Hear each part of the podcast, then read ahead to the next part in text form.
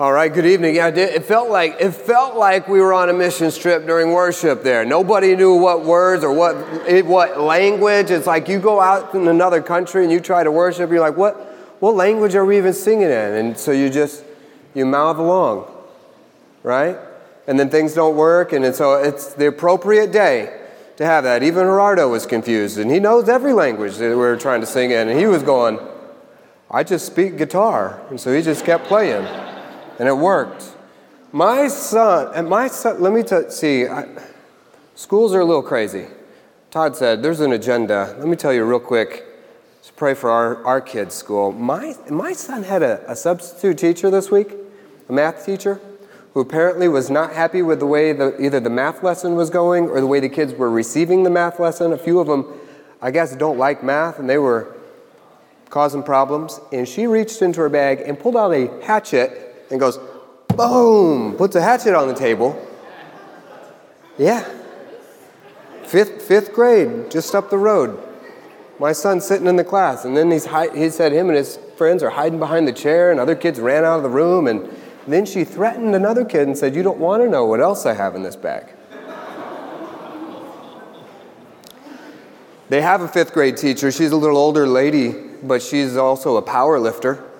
And she's always telling the kids her, her lifting goals. They ran to get her. They're like, she's going to take care of it. I thought that was a good plan.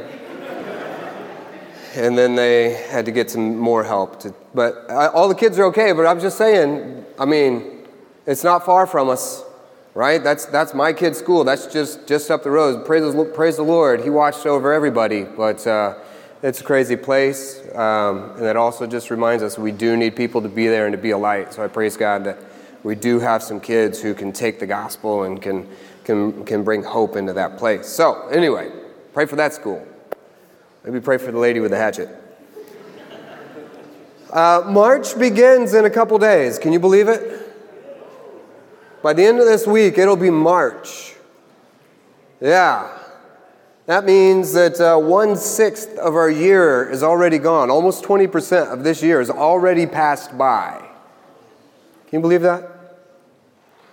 Time keeps moving and it keeps moving fast, right? Uh, how many of you remember Mission Focus? Feel like a long time ago? Or feel like it's just yesterday? So, you know, time's weird. It feels both ways. Uh, you know what research says about uh, resolutions? It says that only 9% of Americans actually fulfill or keep their New Year's resolutions. 9%. Uh, most, 23% will quit by the end of the first week. Yeah. 43% will quit by the end of January, and the majority will have failed to keep their New Year's resolutions by the end of February. So we're at that time where most people will give up on the resolutions that they made. Now, I don't want to talk about New Year's resolutions, but I want to put that in the context of the things that God taught us at Mission Focus. If you think back to Mission Focus, did God speak to you? Did God give you vision? Did God give you direction? Did God say anything to you? A few people nodded. I'm going to take that as a yes, and we're going to move on. Because it's one of those nights nobody understands the words, okay? Now, if, if we treat God's word the way that we treat our, our, our promises that we make to ourselves or to the people around us, then, then, by this point in the year, most of us have already forgotten or given up on the things that God has instructed us or the vision that He gave us at Mission Focus. If we're like the rest of the world in the way that they treat a resolution or a vision, we might say, then it's already gone. We've already lost it. And that's depressing to think that God came and God spoke to you and God gave you a vision, God gave you direction, God said something to it, and you said, Yes, this is what I'm going to do. Lose weight, run every day, whatever. I'm going to, or, or spiritual, gonna, I'm going to pray, I'm going to get involved, I'm going to go on mission trips. And all of a sudden you're like, Oh, yeah. Thank you for reminding me of that. Because it's true, because time and chance do happen to everybody. Time and chance happen to them all. Time keeps on moving, and days get busy, and things happen, and all of a sudden we realize, man, I, I have wandered from the vision that God gave me. We only have a few minutes, but what I want to do is just quickly look at two different men in the Bible who received a vision from the Lord and compare them, and then compare how they engage with the vision that the Lord gave them. And what I want to tell you is really simple tonight. And the first big thing I want to tell you is this not only does God want to speak to you and give you a vision or, or give you a, a, you know, a word, but He wants you to re engage with that vision. Anytime that God speaks to you, it wasn't just necessarily for that moment. He wants you to hold on to that. He wants you to come back. He wants you to be able to re engage. So we'll be in Habakkuk 2 and 1 Samuel 3 at the same time. So get your hands in both of those places, and we're going to look at two different visions that come to two different men and make a couple real quick points, okay? We'll start in Habakkuk. That's the hardest one to find. I'm, I just wanted to hear more pages turn while I start reading.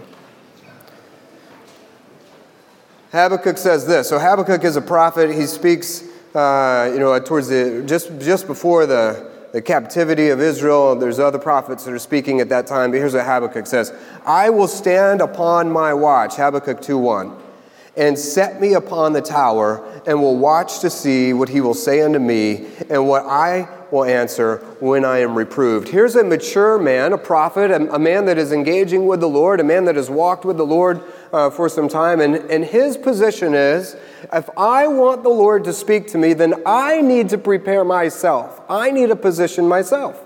And so uh, this is how he receives God's word. The, this is the example of a mature man. A mature person knows that when they come into the house of the Lord, that there's a responsibility on them. They want to get ready to receive. And that was Habakkuk's position. He said, I'm going to go and I'm going to stand upon the watch.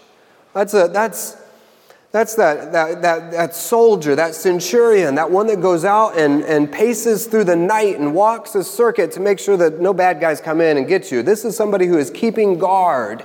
And, and, the, and the mindset of Habakkuk is that I am going to stay up, stand up, and be in a position to, to be on guard so that as soon as God speaks, I can receive it. So here's a man who's ready. And this is really important for us. We must, like a centurion, set a watch over our intimate, quiet, personal time with the Lord. We cannot let anything compromise that. That has got to be the watch that we stand on, that we will get up early and we will stay up late and, and we will defend that and we will say, This this cannot go. If I don't meet with the Lord personally, then, well, then all else is lost. And, and we have to take that mindset when we come into the house of the Lord and into, into meeting with the Lord. And, and then, praise the Lord, we have a lot going on here and good worship and good preaching. And, and sometimes it's easy to get into the joy of the fellowship and the joy of the people and the routines of church and to, and to show up and to not have set a watch to, the, to say that I need to hear from the Lord today. And he says, I'm going to get on the tower. I'm going to get up into that high position. That's that fortress. That's when a city is being besieged. That's where everyone would, would flee to. That was that last resort. That was the stronghold. And this is where Habakkuk wants to position himself.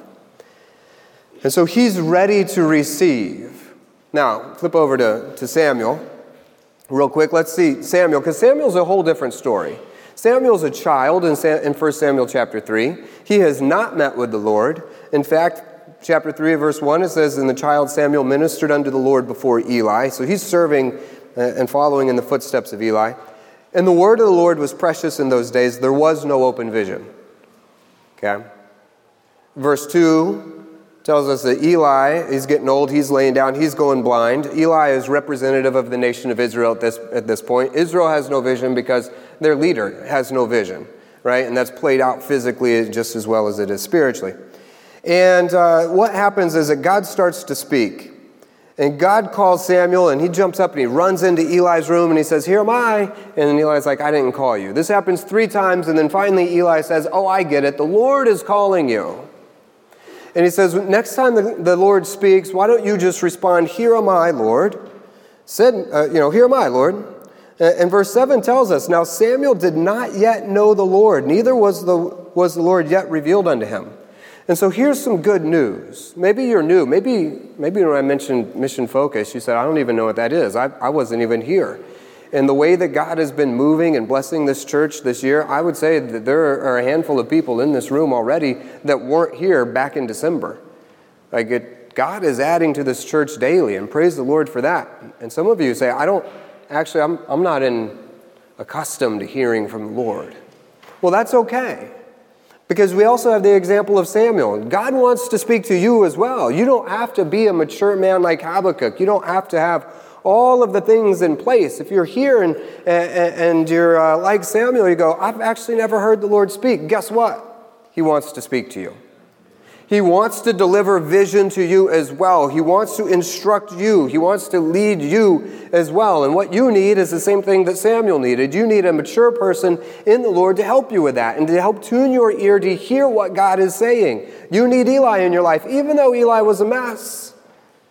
Okay, so, so he does. He goes back, and in verse 8, the Lord called Samuel again the, the third time, and this is Eli says, Hey, tell him you're ready.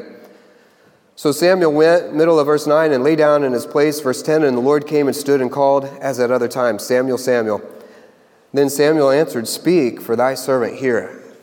So even Samuel is able to get, receive a word from the Lord because his, his preparation was simple. Once he realized that God wanted to speak, all he said was, Okay, then I'm going to listen. And that can be you too. You could be that, that simple in a place where all you got to say is, Okay, Lord, then. Um, then I'm ready to listen.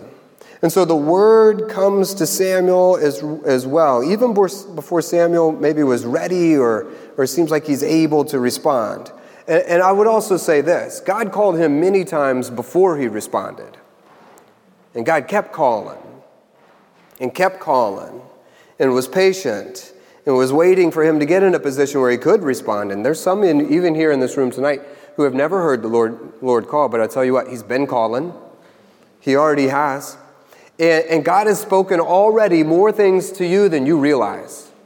The reality of God's communication to us is that we have missed the majority of what He's probably tried to say to us. I mean, He's called, this is the fourth time now, okay? And so they both receive a word, all right? And, and they're in very different places, but they receive a word. Now flip back to Habakkuk again, and let's see how he responds to it, because we only got just a couple minutes so we can get into groups and to pray. Habakkuk 2 2 now. The Lord answered me. See, Habakkuk positioned himself and, and expected God to speak, and he did. It says, The Lord answered me, and he said, Write the vision and make it plain upon tables, that he may run that readeth it. For the vision is yet for an appointed time. But at the end it shall speak and not lie. Though it tarry, wait for it, because it will surely come and will not tarry. And, and, in terms of revisiting God's word, I just want to leave you with two thoughts. And number one, the first one is when God speaks to us, we must write it down. Amen. We must be in the habit of writing the vision, writing the things that God gives to us in a journal or in some way that we can engage with it. And especially here for the mature person.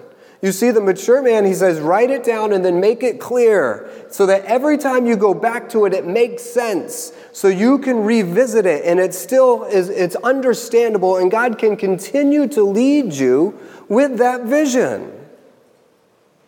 Because we're forgetful. I don't know what that's about. Welcome to Missionary Tuesday. What's that? Oh, that's an Amber Alert? That's everybody's phone? Oh, I don't have my phone up here. Okay. All right. Pray for a kid. I thought there was a tornado or something. Didn't even sound right. Somebody's got the late Amber Alert. we already found him. Thanks. Uh, what were we saying? Write it down. This was, this was God's instruction to Habakkuk. Write the vision. The word is meant to be revisited. So, sermon notes are a start. We give you handouts and PowerPoints all the time, and that's a start. It's good to write down the knowledge that God is giving you, but what you really need to, to make sure that you're documenting is what God is saying to you personally. How does this apply to me? Because if all you're doing when you show up uh, at church is getting knowledge about the book, but you're not actually meeting with the Lord, you're not actually letting that guide your life when you walk away, then what good is it? What good is that vision? I know the vision. It's not going to do the vision. So it has to be personal. God will give you vision and it will be personal. And make it plain, make it simple. I should be able to go back and look at it. And this isn't the only time God says that. Deuteronomy 27 8, for example, thou shalt write, write upon the stones all the words of this law very plainly. It, shouldn't be complicated. Right? So if God's giving you stuff and it like it takes a bunch of charts and diagrams and all this stuff and then and figure it out. Like, just let God make it simple for you. I remember before we went to Pakistan, God gave us a vision, and as we were preparing, and that was something that, that I, just, I, just, I just had to write down and put it so I would be continually confronted with it. Because the reality is, in, in the busyness of life, and you know, we're already 20% of the way through this year, like we just start to drift away. This idea of vision, you know, creep or mission creep, like you can creep off the mission or other things can start encroaching in on the mission or the vision that God has given you. But I knew that as I prepared to go to Pakistan, there would be a lot of things that would want to distract me from the mission.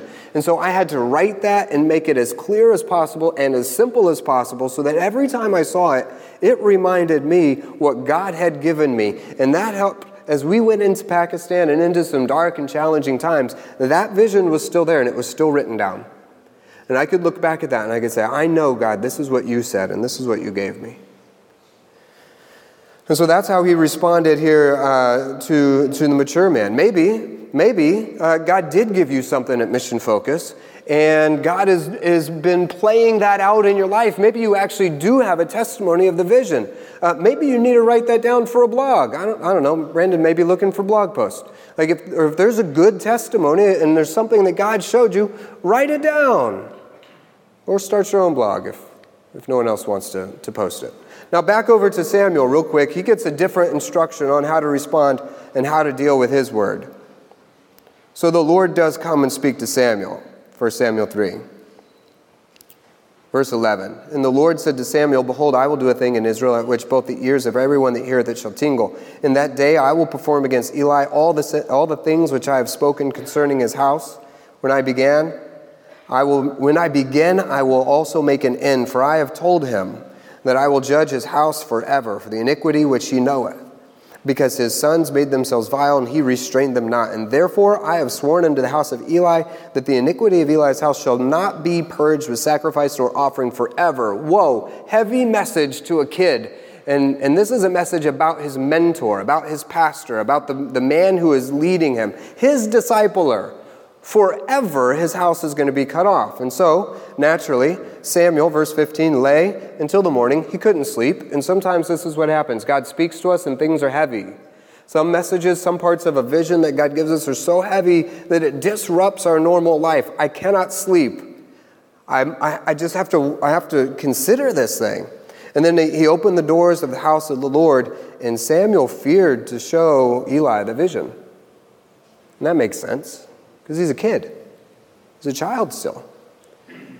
And sometimes God will give us uh, instruction that is, that, is, that is burdensome. You see here the burden of a vision. A burden, uh, a vision can be very heavy at times, and there can be components to a vision that are, that are hard for us to bear, and, we, and we'll wrestle with, and we'll fear. And, and I'm sure what happened here is when Samuel woke up, uh, you know, it says he, he, he got up and and uh, you know he opened the, house, the doors of the house of the lord. I'm guessing he made himself really busy that morning.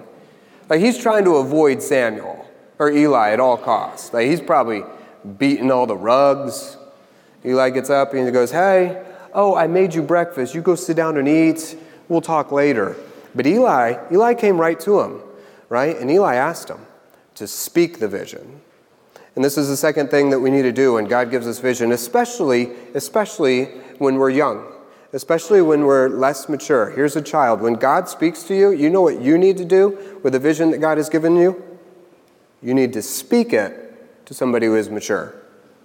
You need to take that vision to your Bible study leader or to your discipler or to your pastor, and you need to share that with him. And Eli came and he asked him, he said, Tell me the vision. And Samuel's like, Okay. And, uh, and he tells him everything. He, he told him every whit, verse 18, and he hid nothing from him.